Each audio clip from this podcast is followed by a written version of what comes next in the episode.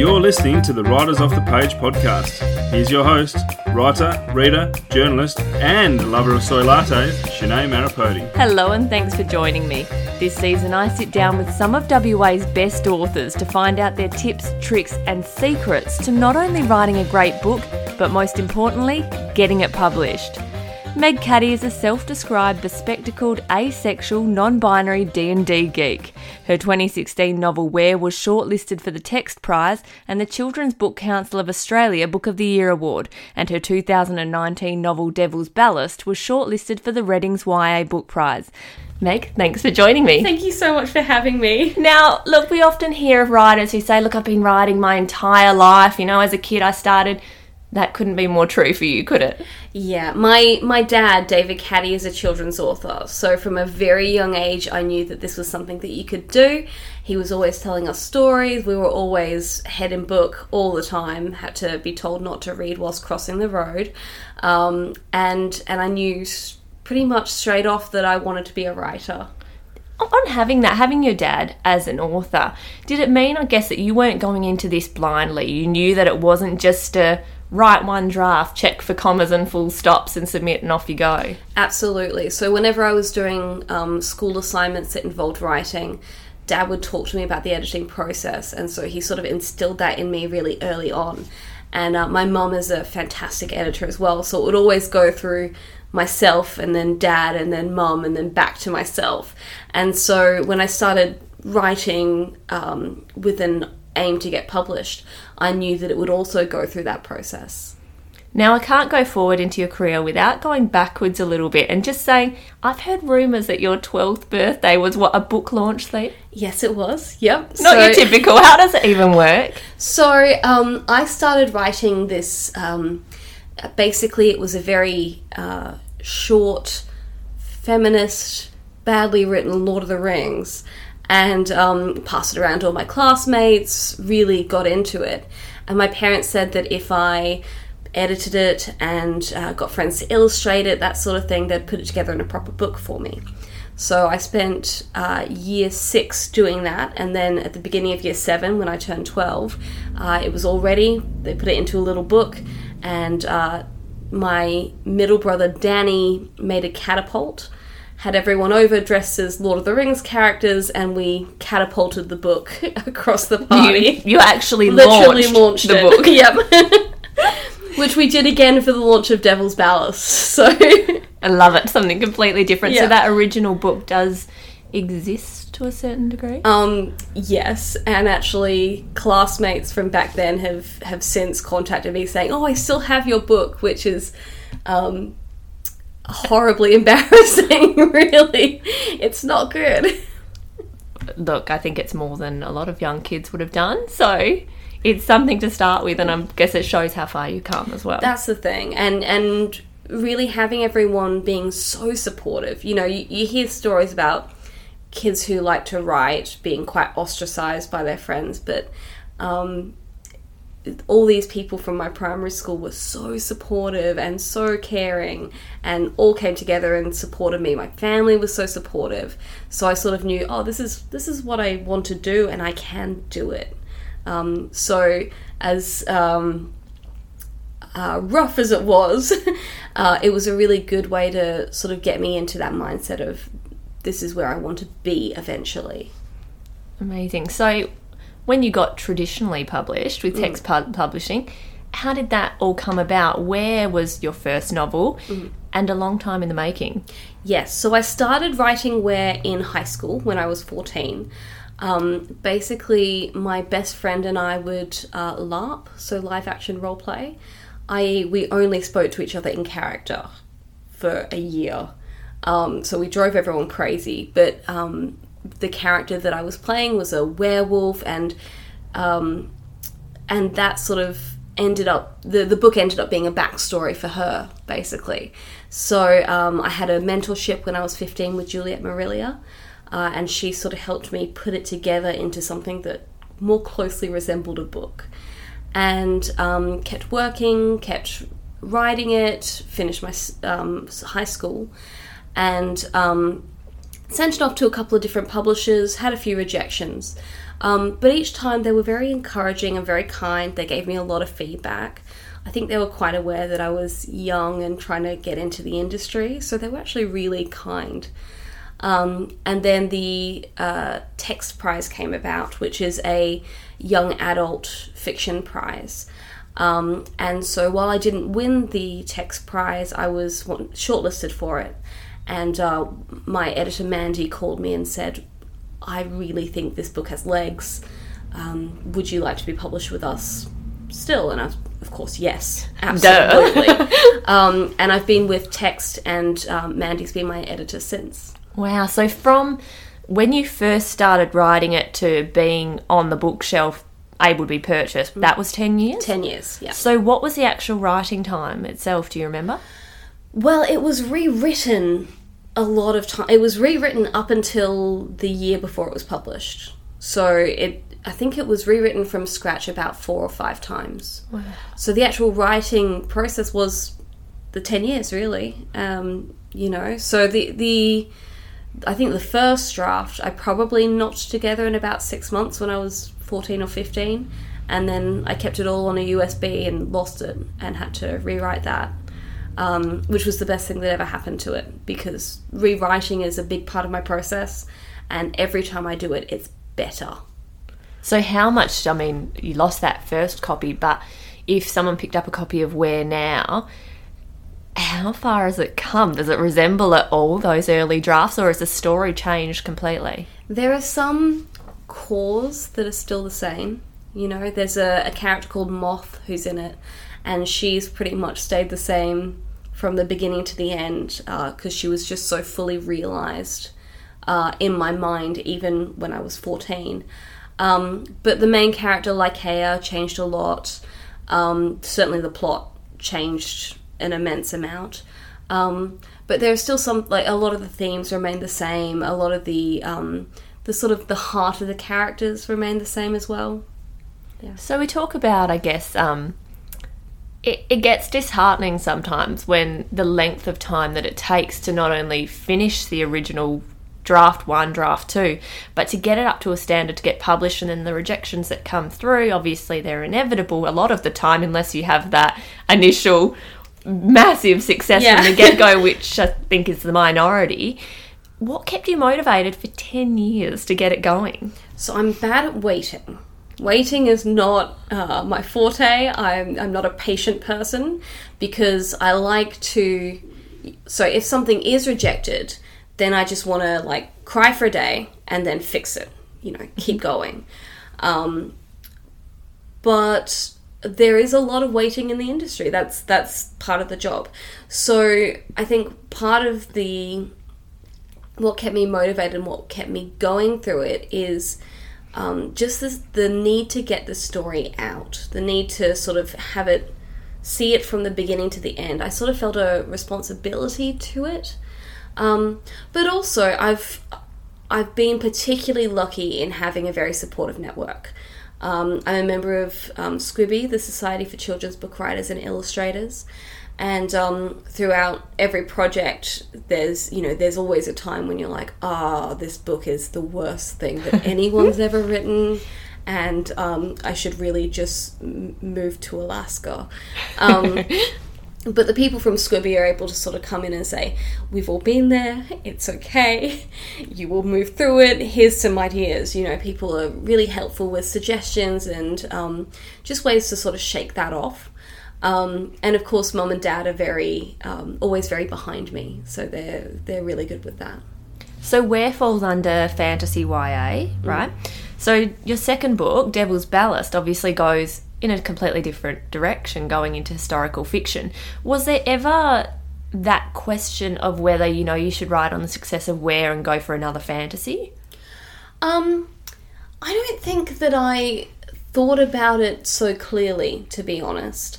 Um, I have always been fascinated with pirates, and for a while I was sort of tinkering with a, a fantasy pirate novel, but it just didn't have a, a spark of life in it. And so I tried it a couple of times, wrote it from beginning to end because my rule is if you start a project, you finish the project, even if you don't end up submitting it. So I wrote it to the end, um, and it was still terrible, uh, and it didn't have that kind of um, staying power that I knew from Waer. Um, so I did my um, my honors dissertation on pirates, and that's where I kind of came upon. The, sorry, that's where I sort of came upon the story of Anne Bonny, and um, there's so much mystery to what happened to her and who she was and why she did the things she did. I thought that's that's a story that does have staying power. So, Devil's Ballast, just in case anyone has been silly enough not to pick up a copy, run me through what's it about? Give me your elevator pitch. So, Devil's Ballast is the story of Anne Bonny, a real 18th century pirate, and she uh, disguised herself as a boy and ran away with Captain uh, Calico Jack. Um, so, it's about her adventures on the ocean.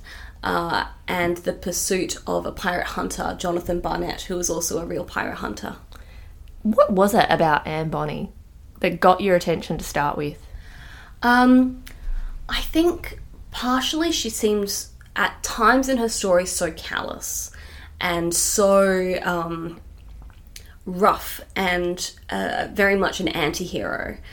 Um, and I love that. But I also love that no one really knows what happened to her. Um, so uh, it's not a spoiler for the book, but at the end um, of her voyages, they were actually captured, and uh, she was the only well the only survivor we think of her crew um, because she disappeared from prison. So no one knows what happened to her. They don't know if she escaped, if her father bribed someone to get her out. No one knows, and that sort of gap was really interesting to me. Um, and I also love the idea of a woman in a very male dominated society having to be, um, having to, to pass as, as a man, having to become part of that crew in a very dangerous situation. Um, so I, that was all really compelling to me, and I thought, I can make a character out of this.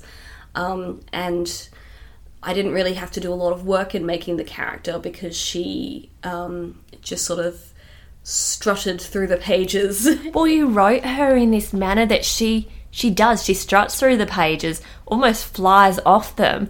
It's like you actually knew her. She's just this badass pirate that she's just the opposite of me. She's amazing. she's very um, she's difficult to write um, at times because you know I'll be writing a scene where two people are having uh, a really wholesome conversation get to the end of the scene and realize it it's Anne. It should have been an argument the whole way through. So I have to rewrite it. How did you I mean how did you separate the yeah, Anne existed. Anne was a real person. Mm. How did you separate the history from the fiction? That was really difficult. And in the first draft of Devil's Ballast, I was clinging to the history so tightly that I really lost track of the story. Um, Anne was still quite a free character, but in terms of the structure of the story, it was just so tightly bound to these little historical moments that um, it didn't have any sort of pace or flow to it. So part of it was a really conscious decision to let go of some aspects of history and try and keep the idea of the characters really consistent with the history. So I did a whole lot of research. I um, I went to Charleston where she grew up. I went to the Bahamas in Nassau where she um, spent a lot of time. Um, I mean, she went to bloody good locations. Well done right. for holiday I know. visit. Thanks, Anne. um, and you know, spent a lot of time mucking about on boats and ships and interviewing historians and sailors and everyone I could find about Anne. And so, as you were writing her, by the end of the book, or even halfway through, did you feel like you had really, like you knew her inside out? There was, yeah, there was, and there were a few points when I was traveling and researching her that that that got really emotional.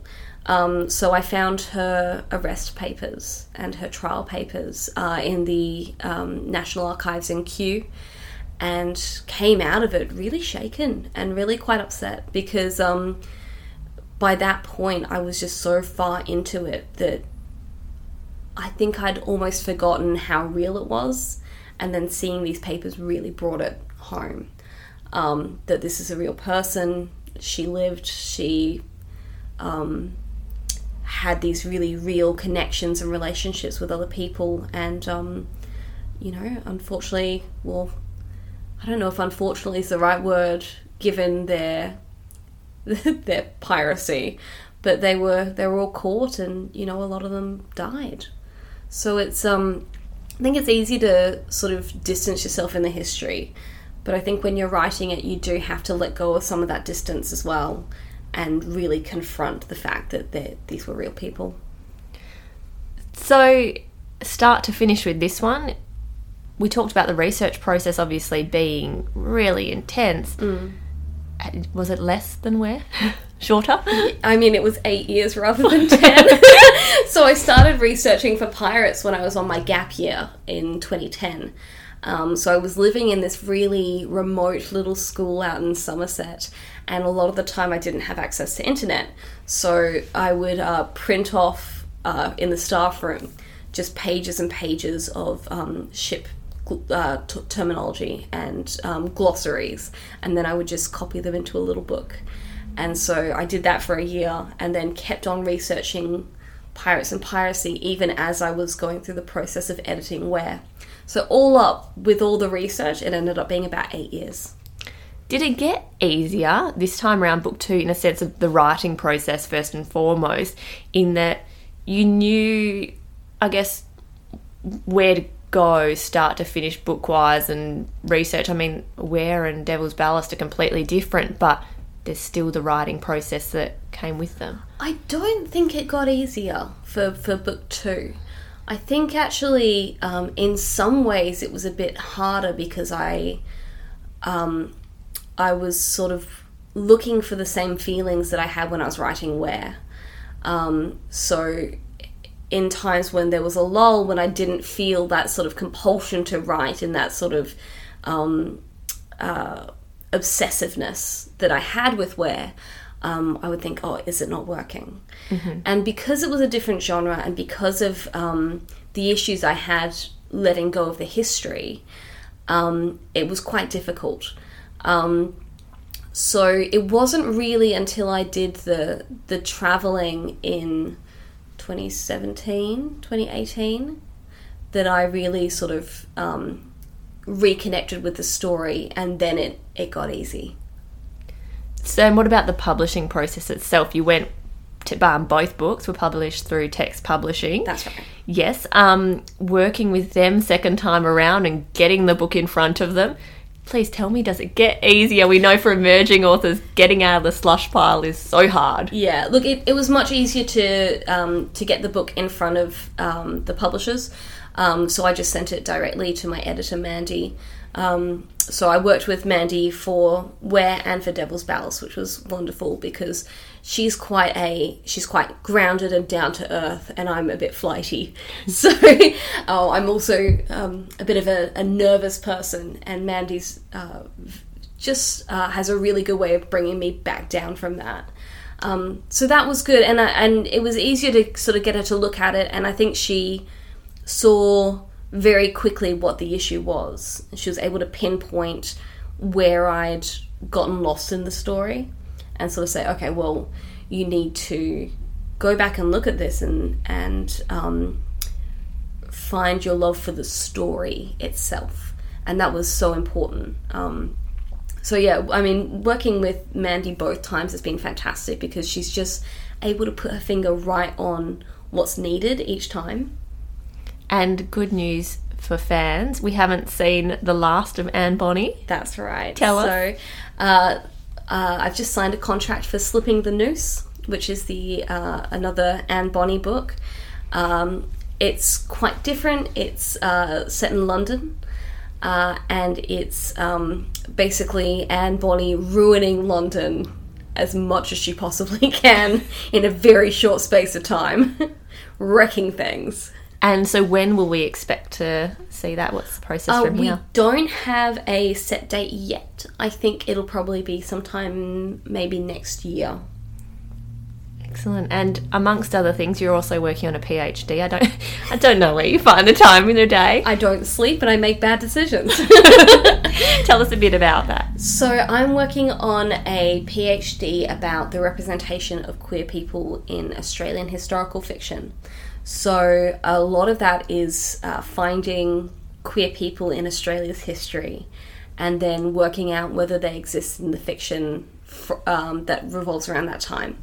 So, I'm focusing on the 19th century and um, as a queer person myself, it's really wonderful to to be finding photographs of trans men from the 19th century uh, in Australia, and um, photographs of uh, gay couples holding hands. Um, so it's it's a really uh, interesting project. I've got some wonderful supervisors, um, but I'm only six months in, so it's uh, it's early days, and um, I know it's going to get quite stressful at times. Um, but it's a creative writing PhD, so it will also involve a novel. Um, and I'm really looking forward to, to getting onto that part of it as well. So, have you haven't started that part? Are you working on anything else at the same time, or is it a bit all consuming at the moment? It's a bit all consuming at the moment. Um, I'm just, uh, I'm in research phase at the moment. So I'm just sort of looking at different stories and seeing which ones um, catch me, which ones I can use, which ones, you know, I'm, I'm not sure at the moment whether I'm going to do something similar to Devil's Ballast and have uh, a real historical character as the focus, or whether I'm just going to touch upon a few different inspirations and have a fully fictional historical fiction. And when's this all um, forecast to be wrapped up? Uh, I've got three and a half years to do it, um, so I've got three years left. Which sounds like a lot of time, but it's not But a I lot mean, of time. eight to ten years for the other book. Yeah, it's yeah. not much. but I'm full time doing this, um, which I've never been before. So usually I sort of write in the in the corners of um, you know very late at night or sort of on my lunch break on the bus, all that Just sort of thing. any thing. snatched moment. Any that you snatch can. moment. But now that I'm able to do this full time. Um, because of the, the PhD, it um, hopefully things will be able to move at a swifter pace. Fingers crossed. Here's here's hoping. Yeah. So, just to kind of, I suppose, wrap up to a certain degree, to put you on the spot, so Waer was 10 years in the making? Looking back, is there anything that you did in the writing of Waer that you swore you would never ever do again? Yeah, rewrite from scratch, and then I ended up doing it for Devil's Ballast and Slipping the Noose. So um, I've I've accepted now that it's part of my process. Um, as for things that that I did at the time that I I know I'll never do again, that I haven't repeated with the other ones. I think um, I think finding a better balance um, because Waer was just I mean I was in high school. It was everything to me. And um, I'm not the best at um, calling quits on writing at 2 a.m for example um, or you know just um, not going out and, and not seeing people and not having that that good healthy social work life balance you know. Um, so that's something that I've committed to to changing and fixing um, not always successful in it And I don't think you'd be the only one. We talk about most writers. It is. It's their side gig. It's their their thing that they do late at night or early in the morning before work, before families wake up. yeah It is all consuming. I don't know how people can can balance.